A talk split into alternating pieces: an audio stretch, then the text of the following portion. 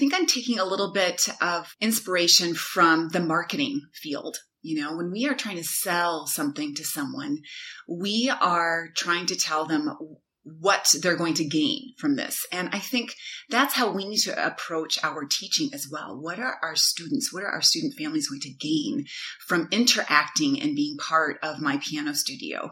And when you turn it that way, then they become the drivers. They're in the driving seat and you're along for the ride, or at least they think that could be. So I think maybe that's the key is dynamic means that there's an exchange of ideas. And yes, I'm leading the way, but it's also alongside.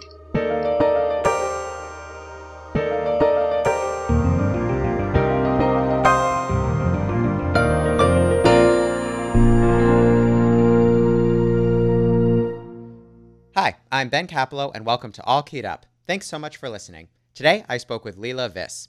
Leila Viss offers piano lessons that encourage players to stick to the bench for a lifetime. Her customized instruction blends a mix of styles with creativity away from the page. Students experience lessons on and also off the bench where they review concepts using the latest music apps.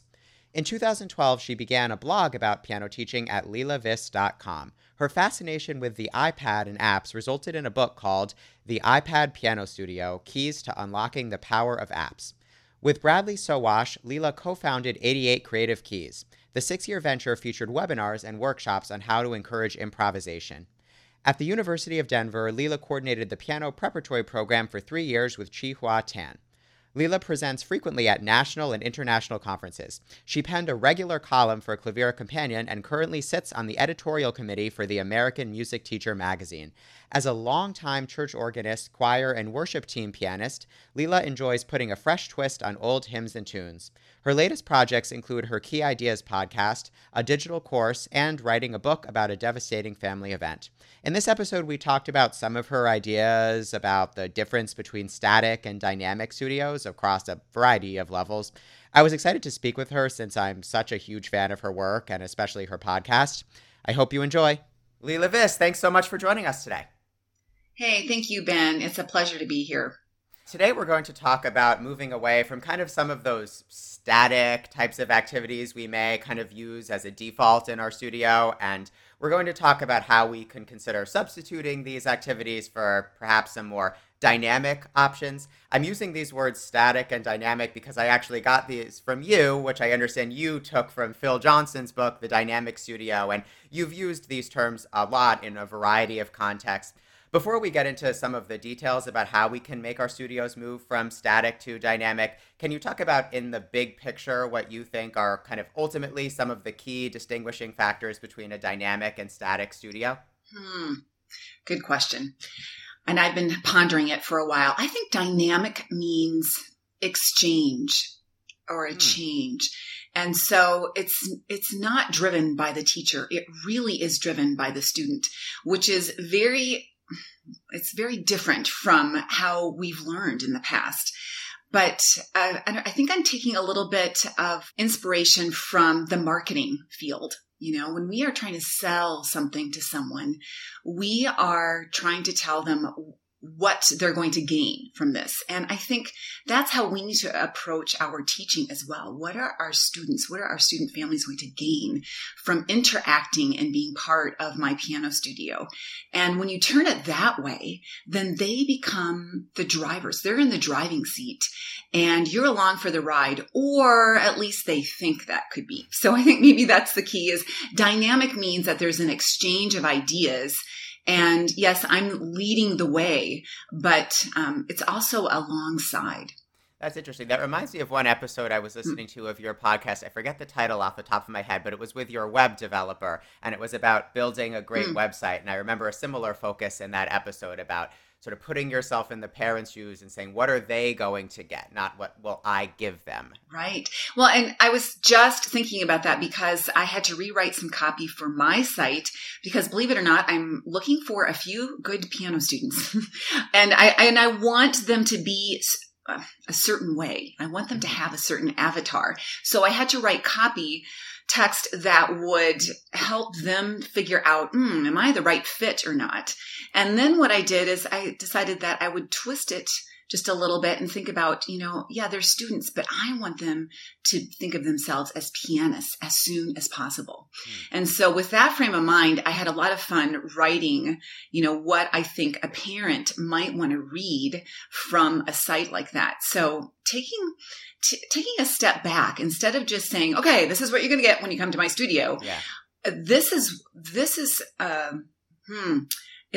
your environment in which you can grow and develop into a fabulous musician, you know? And I think we all need to take a step back and think that way as piano teachers, because for so long it's been, this is how I do it. These are my policies, all that kind of stuff. And, you know, parents really don't care about your policies. They really do care about what they're going to do, what you're going to do for their child, or if they're an adult student, what you can do for them. Mm-hmm.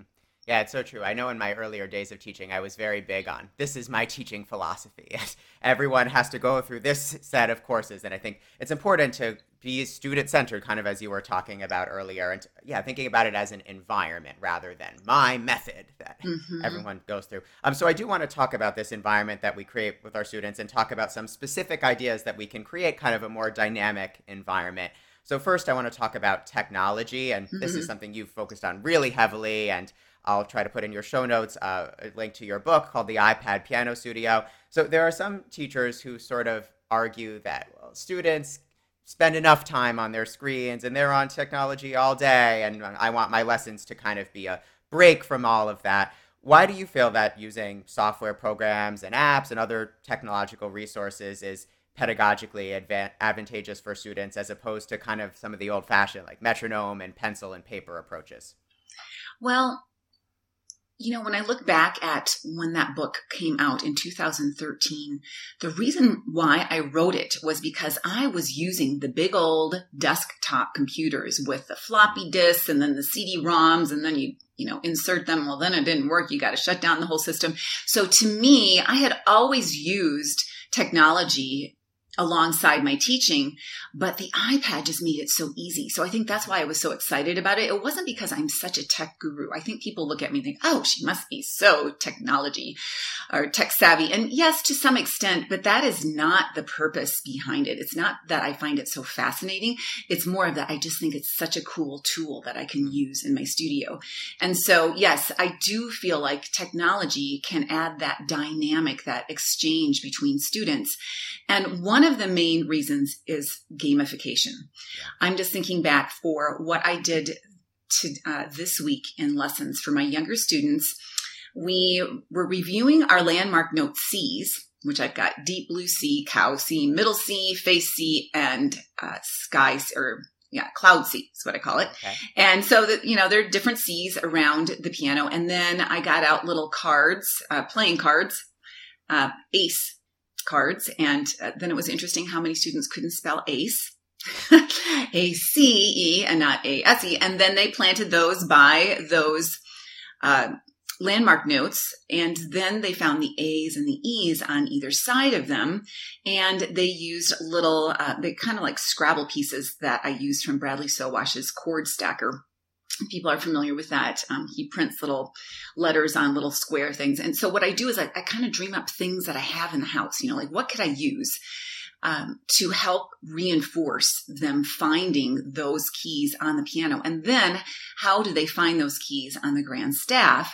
And that's when I have something called B's keys, which are these little cards with, you know, the actual pitch on the grand staff. So, you know, lots of play things in some ways, tactile tools to reinforce ace, A-C-E, around the keyboard. But then the kicker is, the closer is then bringing out the Flash Note Derby app, which and it's a favorite because we can customize it, right? So I just had them start with one A-C-E, one group, and then we keep adding more and more on. And the reason why I went to that next is because they can do it over and over again. If they don't get it right, guess what? They want to do it again. And that's, I think technology taps into the human being's innate nature of wanting to win and that competitive edge. So, you know, every student will ask me or say, can I do that again? You know, I'm going to do that again. No, I didn't get a black belt. I'm going to do that again. Mm-hmm. And I'm not saying it. That is the beauty of technology. Now, of course, it has that addictive tendency. So everything is in moderation. And so I did use some old fashioned things this week. I used some other tactile tools and then combine it with technology. And it really makes for a nice setting where, yes, they're not just on that screen, but, you know, really, my students maybe spend, 15 minutes on the screen in a lesson. And that's it. Because usually right now, everyone is practicing. I have a piano upstairs away from my studio. So I'm sending everybody upstairs to practice during their off bench time is what I call it. And then they can come back down and do some, I think my older students are using an app called Way, W-A-A-Y. I don't know that one. What is that? Oh, that's a good one. That is all about it. He wrote it for people helping people write songs. And so, but it's a lot of theory and he's got nice little videos and then drills that follow up. So tutorial videos and then drills. And my teenage students who are intermediate level and above really like it. A lot of it is review from what they heard from me, but also it's another teacher teaching kind of the same concepts in a new way. So they'll learn something new. Yeah. And quite often when I'm with a student, I'll say, well, what did you think of that app? How did you like it? Was it too hard? You know, those kind of things. So again, that exchange, that information exchange, I'm learning from them as they are learning from me. And I completely feel your point about gamification. I mean, what I found amazing in my studio is I could ask a student, what is a sixth above C? And maybe they'll say A, and there's no engagement. But if we ask the exact same question mm-hmm. on a screen and then a check mark and a ding sound appears when they get it right. Exactly. I mean, the magnitude of difference between how much more they engage is so colossal. Now, another way that technology can be helpful is in building kind of an ability to feel pulse and rhythm. And in one of my favorite episodes of your podcast is called Make Rhythm Count When It Doesn't Make Sense. And you talk about being able to kind of feel a beat and feel the pulse of the music as in some ways more important than being able to kind of just metrically count from rhythm flashcards. So how in your studio do you use technology to help students experience rhythm? I would say the very first button that I push is a style button on my Clavinova. And so it's not quite an app, but it is like, even if someone's working on a sonatina, I will go find a hard rock style and they'll play along with it. And it's because it just subdivides that beat so well. I mean, they cannot speed when they have that. Whereas a metronome, just with that tick, tick, tick, you know, they have plenty of time to speed within the tick, you know, between the pulses. So that is my favorite thing to pull out. And also, I play along with my students. You know, they'll do one hand, I'll do the other. Right now, we are on two different pianos. It just so happened that, you know, during this whole pandemic season, I've always had two pianos, but I put a little separator between the two pianos. And now it's really fascinating to see how much I am playing with my students, even more because I'm stuck at my piano and they're at theirs. And so playing along with them is really nice. And then when I want them to go home and use the metronome, then I try and talk them into purchasing the Super Metronome Groove Box, which has a lot of fun styles and a lot of kicks in between the beats that make things much more interesting when they're playing. I don't think I've heard of Groove Box. So is this is this still a metronome, or is it backing tracks, or is it a drum sound? It's a metronome that has all kinds of different styles, you know, Latin, pop, reggae, rock, all that kind of stuff. So you can set it, and then you can set how many beats in each measure. You can even pinpoint, you know, what you want accent of each beat. Mm-hmm. It's pretty precise. But it's so much more fun than the typical metronome. Yeah. I think also not only is it more fun, but all of what you're describing, the backing tracks, you playing along, perhaps this groove box, are also much more musical than a metronome. Mm-hmm. I mean, it really, as I say, goes back to my point about experiencing rhythm and feeling rhythm. When you're playing with a backing track, you're really making music, whereas the tick is, I don't know, Yes. And there's nothing wrong with a tick. I have, I'm a big fan of it. Yes. Yeah. The other thing is I've got a certain people that really want to play pop tunes. That's why they're here with me.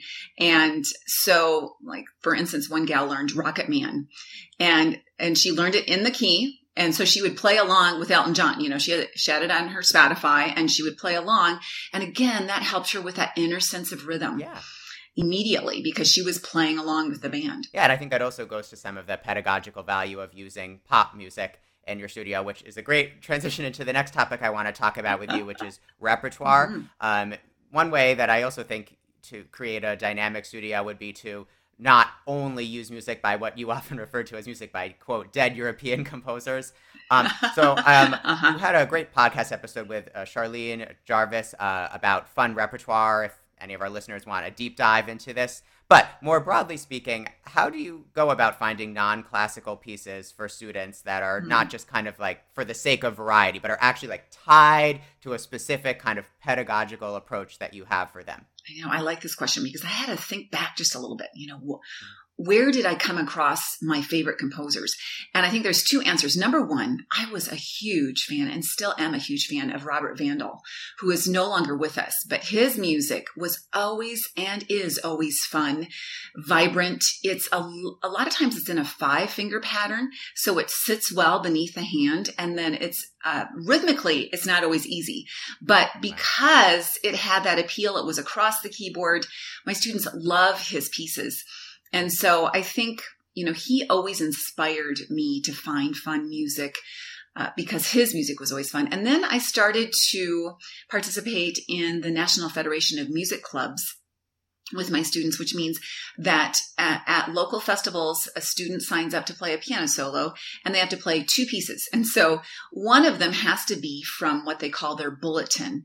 And every 4 years, they come up with a new bulletin that includes all new pieces from all living American composers. That's one of the main things, you know, that they're all about, is that it must be an American composer, and which is nice because then that gives the composers, you know,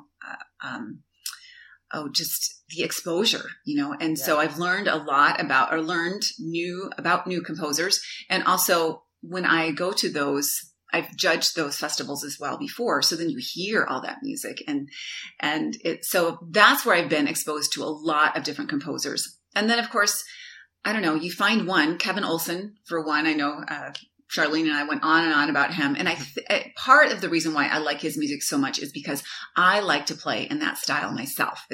It's contemporary. Maybe it's a little new age. It's got colorful chords. And you also compose music in that style yourself. Mm-hmm. Yeah. So I tend to find things that I personally like, but also my whole thing is that, you know, when we walk into Starbucks, they're not saying, here, have our latte of the day. They may have one, but, you know, I'm looking at the menu. What do I want? No, I'm going to have an Americano, you know, and basically that's how I treat my students when they walk in the door. What do you want to play? And which is, you know, harder for some because, man, yesterday this little beginner came in and like, I heard this on the radio. I want to play this one. And, you know, it was way above his level. And I'm like, well, keep playing and, you know, keep practicing and we'll work towards it. And maybe I will help him simplify it. But the minute they're playing the things that they love, then they're hooked. And that is one of the biggest motivating factors. Now, research has said that when you like something, you want to play it, and that motivates you. I was recently listening to the Vibrant Music Teachers podcast, and Nicola, and that podcast has one episode about repertoire and about pop music, and kind of talks about what you're saying about menu, like offering students different choices as far as pop, because often they don't really know what they want. And what she said that I thought was interesting is when she gives students kind of this menu that you're describing, there's a mix of pieces on the radio, but then also pieces like what you're describing by, I think, Kevin Olson, where it's written in a pop style, but it's not an arrangement of a pre-existing pop song. And I think that helps to show students all of the range of options for what they could do. And I include in this pop category Für Elise. I have, I think, 3 or 4 students playing Für Elise. I know that some teachers would just die if that was happening in their studio right now, but they are student savers for me right now. And, I will do it. If they want to play it, yes, I will help them. And they're going to play it nicely. So Beethoven hopefully won't be rolling over. But to me, that almost borders on a pop piece as well. But, it still counts. And man, you can, because I've got them hooked into this piece, I can really talk about technique and all those things that I really want to cover. And they're still happy because they're playing the piece that they've always wanted to play. Yeah, it's similar to pop because they already know it. And so they can use their ear to kind of help guide them to figure out some of the rhythm, some of the notes. And then, as you say, it gives you more of a space to talk about technique and expressivity. Beyond kind of which repertoire pieces we pick, there are also some just general musical skills associated with non-classical styles of playing that I want to talk about, specifically improvisation, which, of course, although improvisation is important to classical music and many of the famous composers were improvisers, strictly classical lessons tend to de-emphasize improvisation. And I know you described a situation that I could kind of relate to where you had a master's degree in piano performance and pedagogy, but then had someone give you a lead sheet and you weren't quite sure what to do with it. So to help teachers kind of be in a better position to work with students on some of these skills, I know you are now offering a course called How to Play Piano in a Band with Drew Collins. Can you talk about this course and in general what you think are some of the most important skills to impart students with that can help them comfortably play in a variety of styles? Well, thank you for asking, because it's a project that is near and dear to my heart because, yes, I have lived the life of a classical pianist who was immediately asked to play in a band right after I got done with my recital. I'm like, wait a minute, don't you want me to just play my Bach suite? No, they weren't interested in that. They wanted me to read from a chord chart, and all it had were lyrics and chords, and I had no idea what to do with that. And then, come a couple of decades later, I have met Drew Collins, and he and I have worked together for quite some time. And so the worship band that I play with, or that I was playing with him, then everything fell apart with COVID and everything. But it was, we had the little ear monitor in our ear with the metronome going. I could hear all the other instruments, and Scarlett, we called her, would talk to us, like chorus, bridge, that kind of stuff. So there was a lot of stuff going on while I was playing what I was supposed to play and reading from only a chord chart. And to me, it was mind-blowing what kind of skills I was developing because I was playing with a band. And what was interesting is that I thought it was going to be really creative, and yet it is, because it's this wide open space. There's nothing written down on the grand staff, so you can really do what you want. But quite often they would want me to play the little piano riff, the little lead in at the beginning of the piece or whatever. And so I would have to listen and figure it out. And I've gotten so much better with my ear skills because they would call on the piano to, hey, you got to open us up here and, count me in, dun, dun, dun, go. And whoa. And it was funny because a lot of times I had a problem with dialing up my audio files. I would look at the sheet and how does this sound? I can't remember. Oh yeah, here we go. And, it sounds so stressful. Yes, I know. Well, and it really put me on a new edge. Now, listen, I could have written it all out. I could have found notation for it all, but I really challenge myself to play that other role as a pianist. And I can only tell you that it has really expanded my skills, makes me a better sight reader when I come back to reading notation, but also just understanding what song structure and, what makes a good song and why do we like certain ones so much. And it's so much fun to discover those things within a pop setting and in a band setting, because think about it, why are those songs so popular? That people have put the right combination of elements together. And I think it's important for students to understand that part of music just as well as how did Beethoven put together a sonata. Yeah. Well, what you're describing is obviously very advanced, being able to listen to a piano intro and then do it yourself by ear while counting in the band. That's amazing. So if we want our students to one day be able to play in a worship band, like you, what do you think are some of the very first skills that you would impart on a student? Like, how do you start a student off on that path? Yes. Know your chords. Chords. And really, once you know them in one key, then you want to be able to get to know them in other keys. But it's, the very first thing I have students do is learn that heart and soul pattern, the C, A minor, F, G. Once they know that and they can, yeah. I assign it to them and I say, okay, play it at home until your parents tell you to stop, because they will. They'll just play and play and play. But those are the four chords of most pop songs right there. And once they know that in one key, they can transpose that to all other keys.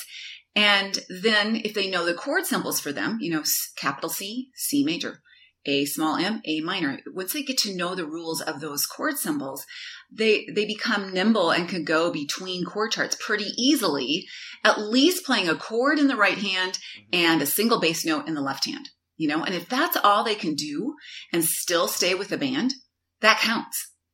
One app that I really like to use to help facilitate that, I don't know if you've ever used this, is iReal Pro. Yes. Oh, yeah. Actually, Bradley Sowash, my colleague, he was the one that first introduced it to me. But that one, I use that a lot with the 12-bar blues because it has such a fun backing track. But yes, I use that a lot too with playing five-finger patterns around the circle of keys. Just again, what you're doing is you're locking in technique, you're locking in theory, and you're playing it with a groove. So it's a 3-for-1 exercise, really. Yeah, I think it's a great example, again, of technology having a pedagogical value and not just being for fun.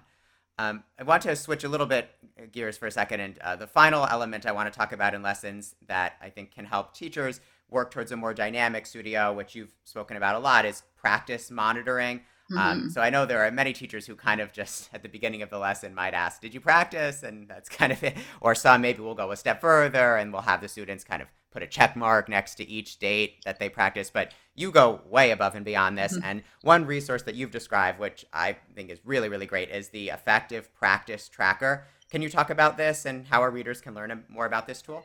Rarely do I ask a student how much they practice. Sometimes I do, but I don't like to open a lesson like that because it can lead to, it can really tank the lesson, because if they haven't practiced, then they're in the hot seat. Oh, I'm sorry, and then they feel bad. Yeah. And I'm like, you know what? We don't have time for you to apologize. Let's go. Let's go figure out. Yeah. Let's jumpstart your practice and let's get you up and running. I almost think that I teach more practice lessons than piano lessons because people don't know how to practice. Even my adult students do not know how to practice. And it's because they haven't learned a new skill in a long time. They're professionals, so they do kind of the same thing over and over. Mm-hmm. So to me, the very first thing that I do is get them accountable for how did they do. So if they play something, how did it go for you? And, I think I did. I think I made a mistake here. And it's becoming aware of their mistakes. Yeah. And, and I say to them, listen, I know you're not perfect, but we want to work towards that. And that's our metric. That's telling you how good you are doing is here's perfect. How close are you to it? And when they think of it that way, it's not just me saying that was bad. Yeah. It's them saying, oh, you know what? I got to do that again. That was not good, and getting them to be aware of their own mistakes, taking ownership of them. Yeah. And then I like to give them the tools. Actually, it's almost a two-step thing in some ways, because first of all, we have to diagnose, okay, what happened in that section? Okay, so then now we have to prescribe a practice strategy. How do you think you're going to get over that? And my older students usually know what they need. Like, oh, I need link and chain practice here. Oh, I got to do backwards practice. So we've got lingo, vocabulary for practice so that they can pull out those tools and they can help themselves, really. Yeah. There are some great videos that I saw on your website of kind of this in action where you show some of your students talking about their practice and rating it from 1 to 5. And it was very thoughtful. I mean, these students really were very perceptive about what they could have done better and what needs improvement. I think it goes back to your point earlier in this interview about keeping everything student-centered. Well, and I have to give credit to that because this Effective Practice Tracker really came from a podcast episode of Tim Topham's where he interviews Anita Collins. And this line just stuck with me. She said, and she was talking to parents, but it's those parents who like, oh, piano's kind of hard. They want to quit. And she said that we are breeding resilience out of our children. And I thought it was so powerful. And, you know, we're building resilience in our students. And so we want to help them with that. And I think telling them that, like, here, we are here to help you. Please let me help you so that you can be the musician that you want to be. And then take ownership of your practice. So that was one of the things that Anita Collins recommended, is give them a vocabulary to describe what kind of practice they had. And really, you want to have effective, efficient practice. You know, it doesn't have to take 20 minutes. It could take 5 minutes to fix that problem spot. It just depends on how efficient you are. And so I made this little, I put it on a little record, because I like to repurpose things, but an old vinyl record, but it's this little dial where students can show me how they thought their practice was. And number 5 was like, they went above and beyond. Their brain was on fire. And then 4 was right on target. 3 was not bad. And 2 was they avoided the hard parts, which that happens a lot. You know, if we had a rough week, guess what we do first? We avoid those hard parts. And then 1 was the brain was out for lunch, which, here's the deal. Playing and practicing are two different things. And I think piano students have to realize that playing is good. You may play, but make sure you practice too. And if you only play between lessons, you're not going to make effective progress. Yeah, I very much relate to that point about avoiding the hardest spots. I recently had Dr. Barbara Fast on this podcast. I don't know her, but she does a lot of scholarship on practicing. And she talked about how this idea of, like, the best way to practice in some ways is to practice the hardest spots first. And she cited some research about how that's true. Even if you look at, like, top Olympic athletes and across disciplines, that some of the people who are most successful practice the hardest spots first. And she also talked about a little bit of what you're describing about letting the students lead the way and build a vocabulary to evaluate their own practice. She didn't mention the effective practice tracker, but she talked about, like, practice diaries where students would mark what they did. And it's a similar, I think, point about keeping it student-centered. Mm-hmm. One word that's really popped up a lot that my students have liked, and this was inspired by another podcast from the Bulletproof Musician, but the word proficient. And they've really taken to it. And so have I as a practicer. And that means, can they play the piece at a metronome marking, error-free? And, you know, I shy away from that metronome because I know it drives people nuts, but I only give them that assignment, or they assign it themselves, when they know they are ready to put themselves up against, and I say against, a metronome, because it, you know, that's a whole nother skill to be able to play while aligning yourself to an outside beat. Right. But they have really taken to that because they can gauge how well they've done. You know, hey, I made it through the entire piece, 0 errors at 95. Right. You know, now that's not very musical, but that's getting them to where they want to be. Right. Okay. Before we go, do you have any other suggestions to help teachers work towards a more dynamic studio? You know, I think not always thinking that you have to be right. And listening to the student, what do they want to play? And maybe saying, instead of no, saying not yet. And one of the things that I've learned about motivation is that, you know, there's a difference between intrinsic motivation and extrinsic motivation. And so we may use stickers, like, okay, you get this done and I'll give you a sticker, and stickers are fine. But what eventually will happen is, okay, get this sticker or get this piece done, so then you can play this piece. And then that motivates that intrinsic motivation side. So there's really 2 tracks to motivation, and they're gears that work with each other.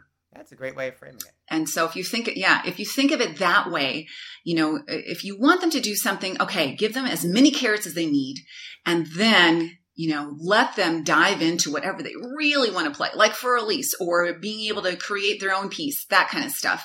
And using what the music, the items that you really want for them as a musician, as that carrot, that's going to get them further along as musicians. Yeah, it helps build true intrinsic motivation. Mm-hmm.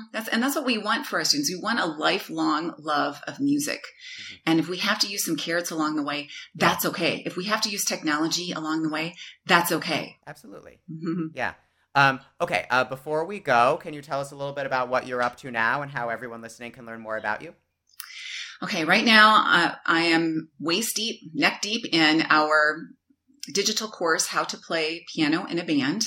And so we are working on that. We released the overview, which is packed full of all the stuff that you need to know or that you'll want your students to know. That's what's really unique about this, is that we're assuming that some piano teachers are going to want to learn this on their own for their own sake, to play in a band or a worship band or whatever.